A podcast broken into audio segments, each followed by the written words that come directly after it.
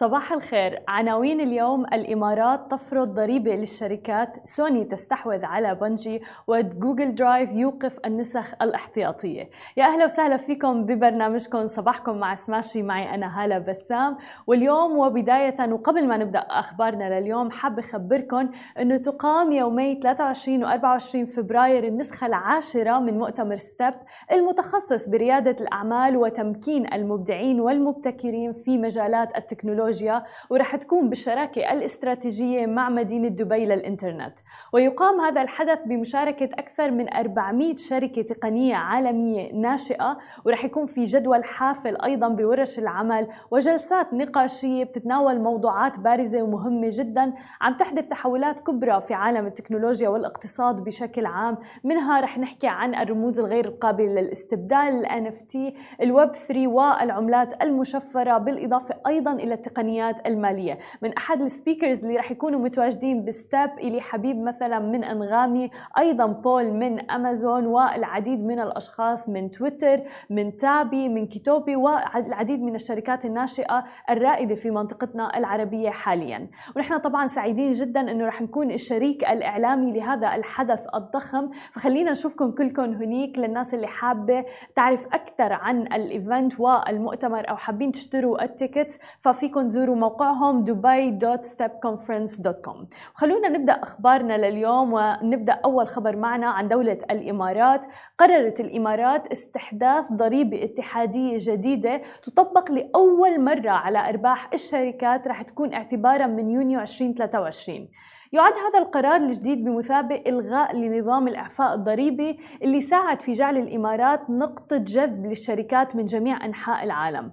ولكن قالت وزارة المالية في بيان على موقعها الإلكتروني على أنه الضريبة الجديدة ستطبق بنسبة أساسية تبلغ 9%، ودعما للأعمال الناشئة والأعمال الصغيرة اللي بتحقق أرباح ما بتتجاوز أكثر من 375 ألف درهم، يعني ما يعادل تقريبا 300، يعني طبعا الدولار يعادل 3.67 درهم الآن، لذلك رح يتم منحها وإعفاء من الضريبة المقررة. لذلك لكل شركة ناشئة صغيرة ما بتتجاوز أرباحها 375 ألف درهم رح يتم إعفائها من الضريبة المقررة. وهذا القرار أكدت على الصعيد الآخر الوزارة أنه لن تفرض ضريبة الشركات على الدخل الشخصي المكتسب من الوظيفة أو من أنشطة الاستثمارات العقارية أو غيرها من الاستثمارات الأخرى، أو على أي دخل ممكن آخر يكسبه الأفراد، وحتى ولا ينشأ عن أعمال أو عن أي شكل من أشكال أخرى للأنشطة التجارية المرخصة أو حتى المسموح فيها في الدولة.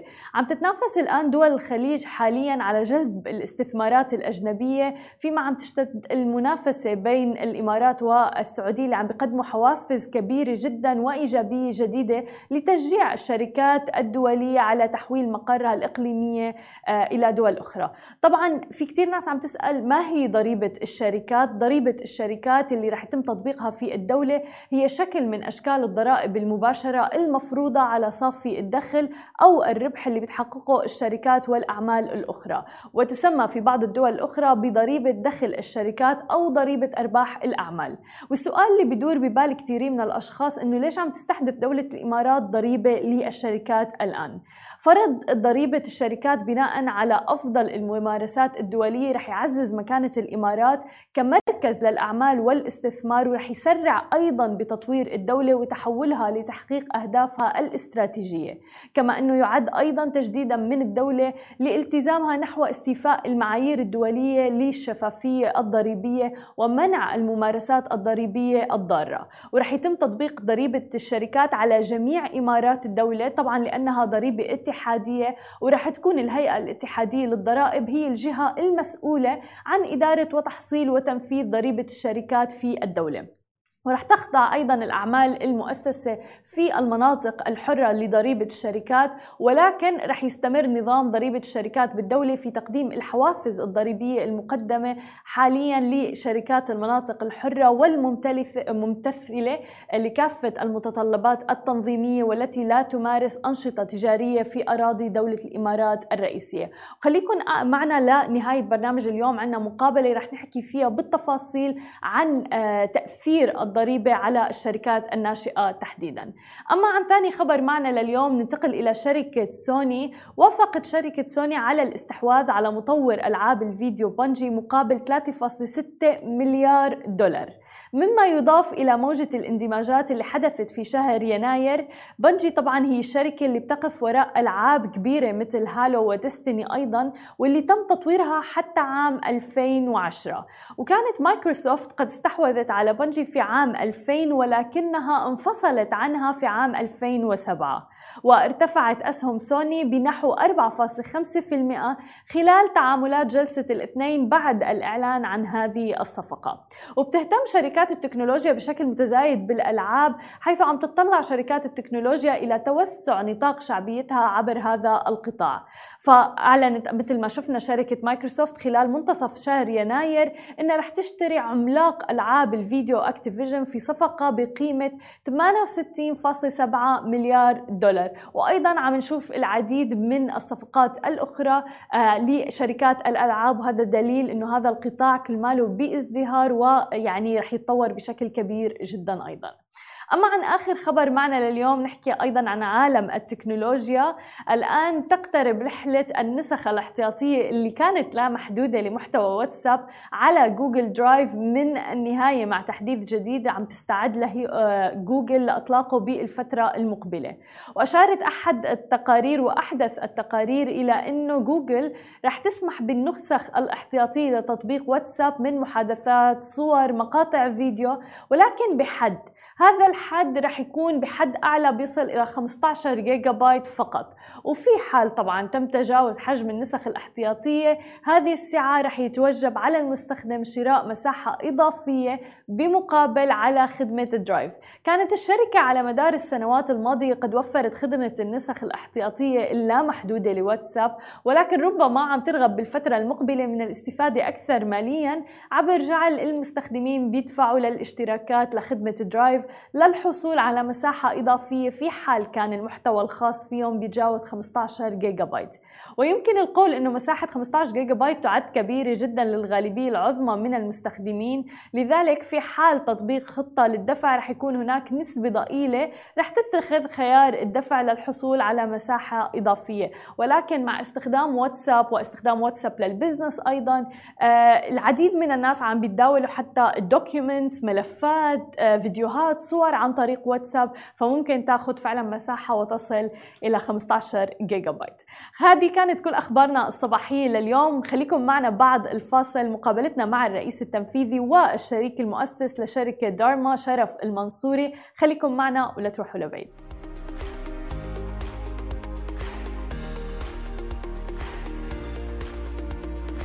ورجعنا لكم من جديد ومعنا ضيفنا لليوم الرئيس التنفيذي والشريك المؤسس لشركة دارما شرف المنصوري. Welcome to the show, Sharaf, and thank you for being with us.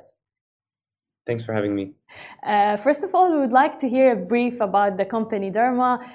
You guys started in 2018, right? Correct. Yes. Yeah, we started 2018 out of London. Started as quite a simple premise. We used to approach yoga teachers, a lot of them that we were practicing with, and actually pitching them to run their retreat business. So we were like, hey, you're not a professional travel agent or professional. We think you could be running, 4 or 5 times more retreats a year regularly. So, outsource your retreat business to us and we'll take care of everything, white label and one-stop shop. So we started in that positioning in 2018. Nice. And of course, I'm curious to know, how was COVID with you guys? Because, you're heavily focused on the travel business, right? Yeah, look, COVID was obviously, 2 years of P&L destruction. And so, that's obviously the negative. The positive was actually on 3 levels. The first one was that we were able to find people, investors, and funds that actually we would never have connected with before COVID, because we were based between London and Marrakesh, and at the time, being the founders being based out of Marrakesh was hard to pitch international investors. And then when COVID hit, actually kind of like the borders and the barriers came down, investors would never have considered an investment outside of their home country, started to look around the world. So I guess that was, and we come out of COVID with, you know, $3.5 million raised. Exactly. From, you know, 4 continents, and from Europe, from Africa, from Asia, and from the US, with, you know, most of our investors we've actually never physically met to this day. So wow. For us, there was that. Then there's also the talent side of things. Which, can you hear me? Yeah, of course I can hear you. Yeah. There was also the talent side of things, which you know, unfortunately, you know, hundreds of thousands of people actually lost their jobs in the travel industry. Yes. And for us, that also meant that there was a lot of incredible talent and incredible resource that was on the market that we would never have been able to even, you know, touch, you know, a few months before. So we're able to build a team of 32 people now that, you know, we're so proud of and we're so grateful to work with every day. How big is the team now? 32 people. Oh, nice. Yeah, it's quite crazy. Yeah. And then, I mean, quite crazy for someone, you know, and for a team that was 3 people going into COVID. And then the most exciting part is really coming out of it and just the prospect of travel coming back, being much more social media driven in the sense of distribution, so which plays exactly into our business model, and really the opportunities coming out of this, where all the kind of like big boys in travel and all the traditional tour operators are kind of have retreated a little bit, and so us being in this kind of new space gives us a massive opportunity to capitalize on it. But that's amazing. You managed to get an investment during COVID.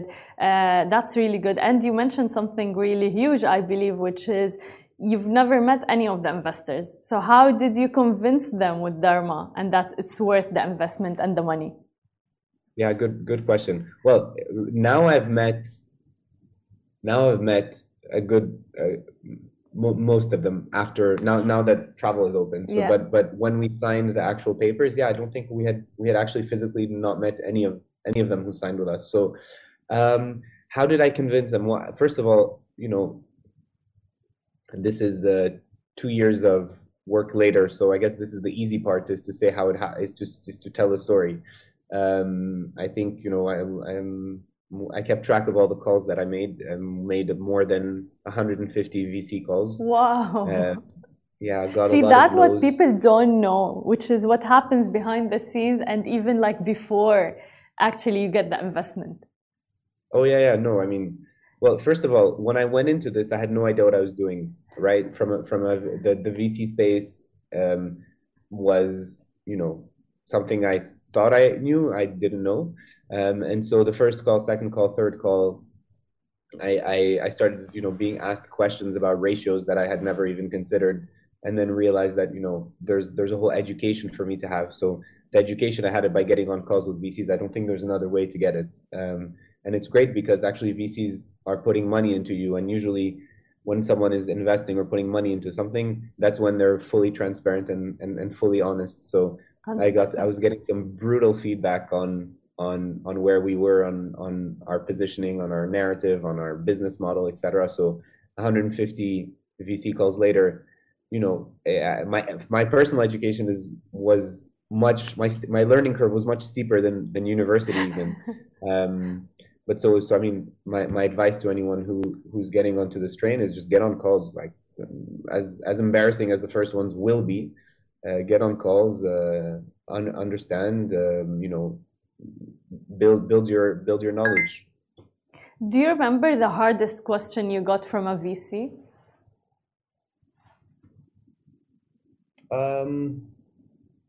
Well, the question is hard the first time. Yeah. And then you go back. I mean, you record it, you go back, you answer it, and then you're ready for it the second, third, fourth, fifth, sixth time. So. No, I remember the most demoralizing rejections I got. Wow. But I mean, questions. I think we have like a list of 60 Q&A questions that we're just so ready for now. Just, and COVID being one of them, by the way. Wow. And yeah. Interesting. And now you're based in Abu Dhabi, right? Yeah, we are. We got picked up by the Hub 71 program, which is run by Mubadala. Exactly. Tell us more about that. How does it help, especially startups who are just starting in the region? Yeah, I mean, look. First of all, you know, I guess the UAE is one of the rare countries that you know sets an agenda 50 years in advance. Yeah. So for us to be in the middle of COVID and for them to still believe and back a travel tech company is really that they're not thinking short term. So I think we're very lucky to be in this ecosystem from that in that regard.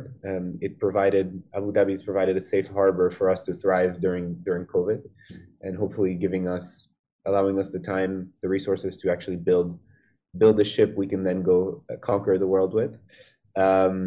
With regards to Hub 71, it's a 2-year program, and it's a great ecosystem. You know, we wouldn't be where we are without them. So it also puts you in front of VCs and funds, two of which have actually backed us. So BY Venture Partners and Shuruk, both of them based out of Abu Dhabi as well. Although BY is originally Beirut based. Yeah. And big names. We're working in the best conditions in the world. We're living in the best conditions in the world. So I mean, at some point, it's on us to deliver. Also, you've done multiple partnerships in a very short, I would say, short period of time. So can you tell us more about them? Yeah, of course. So we have a few accounts that we're really proud of. I mean, the one that I think changed the trajectory of our business is signing Equinox, which is a luxury gym based out of New York. They have about 300,000 members, and they're one of the biggest kind of lifestyle brand in the US. So we built a travel brand for them called Equinox Explorer, which is where I met my co-founder. She was managing director at Equinox Explorer, and then came on as co-founder, moved from New York to Abu Dhabi as well as our chief experience officer. So Equinox is definitely one that has been a game changer for us in that regard. We also have Eric Cantona, which I'm a fanboy of. And who I had designed or thought of a travel brand for probably 2 or 3 years ago already. So when we were pitching it to him 6 months ago or 8 months ago, it was almost surreal. And we launched Looking FC, so his travel brand, 2 weeks ago, which we're very proud of. We have, you know, immense conviction that this will become quite a big football travel brand, if not the biggest. So very exciting and very excited. And then a few more coming in the pipeline. So we have a total of about 25 clients at the moment that we've launched travel brands for: yoga teachers, meditation instructors, fitness studios, and then a few celebrities coming down the road this year. That's amazing. And you're talking about, as you said, big names in a short period of time, and I would say in a challenging time as well. Yeah, I mean, short period of time is I mean, it's been 4 years, so you know, when I think about it, it's like, man, it's been 4 years. It's been you know, 14-15 hour days, and by the way, when you hear that hard work is always a part of it, you always have to work hard, you always have to work, you know, I was like, before I didn't understand it, and now I just realize it's actually just by default. There's no other option. Way around. Yeah, exactly. But it's not because you work hard that you succeed. It's just by design. At some point, at some point when things take off, it's just what needs to be done if you want to get to where you want to be. So yeah, I mean, look, it's been 4 years. I would say that, you know, Eric, for example, was about 6 months of back and forth with him and his team. Yeah. So it's not as easy as or as fast as it seems. At least doesn't feel like it. But I guess once you have the momentum, then the second becomes easier, the third becomes easier, the fourth, the fifth, and so on. 100%. Thank you so much, Sharaf, for sharing your journey with us, and especially for being super transparent about your experience. It's really, really beneficial for other entrepreneurs. Thank you so much, Sharaf, and best of luck in your company.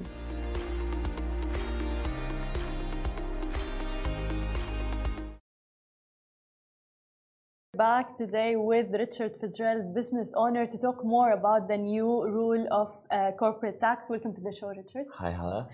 We would like first to talk about it more. The percentage is 9%. There are a lot of questions about it. So can you tell us more about the tax? Yeah, well, I mean, probably not the best person to list out all the rules. I know you went through the change and what it means, but I think, you know, often the analysis around these things, I think people need to...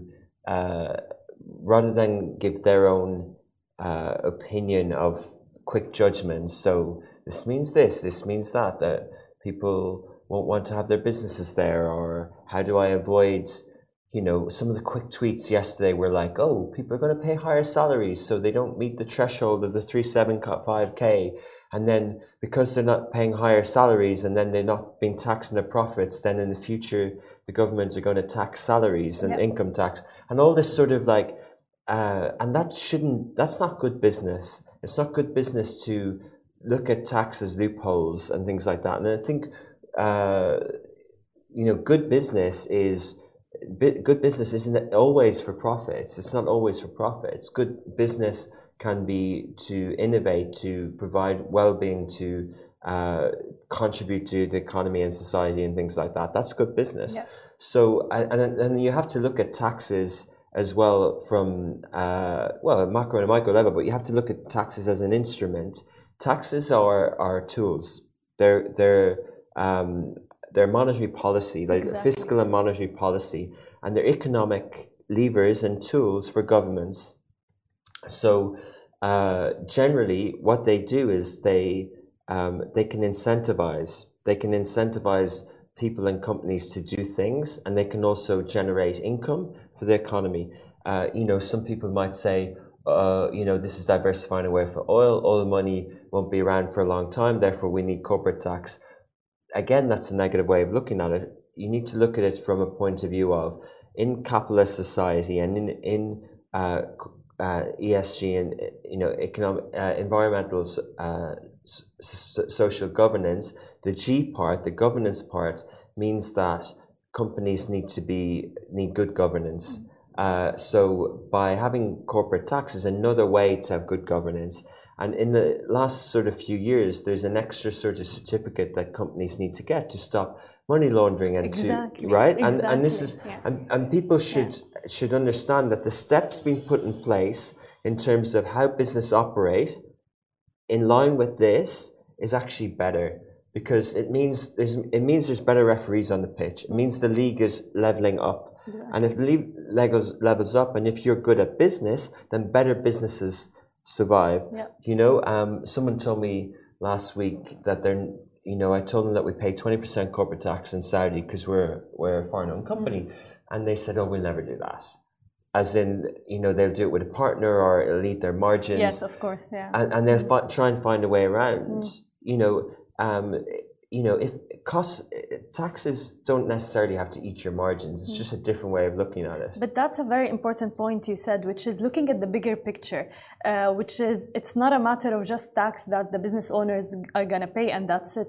It's a matter of raising the level up of the country, the money laundering part as well. So it's a lot of it is happening because people now are asking questions like, for instance, is it the whole UAE? Is it Dubai only? Of course, it's a federal law, so it's going to be the whole UAE. It will apply for it. Plus, there is a very nice rule, which is companies who are not making over 360K, it doesn't apply to them, for instance. So also there are questions about, for instance, the free zones in the country.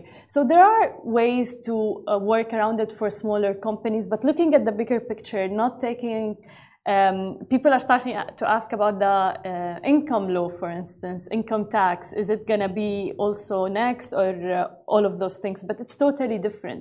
So getting the information from the right source is very important.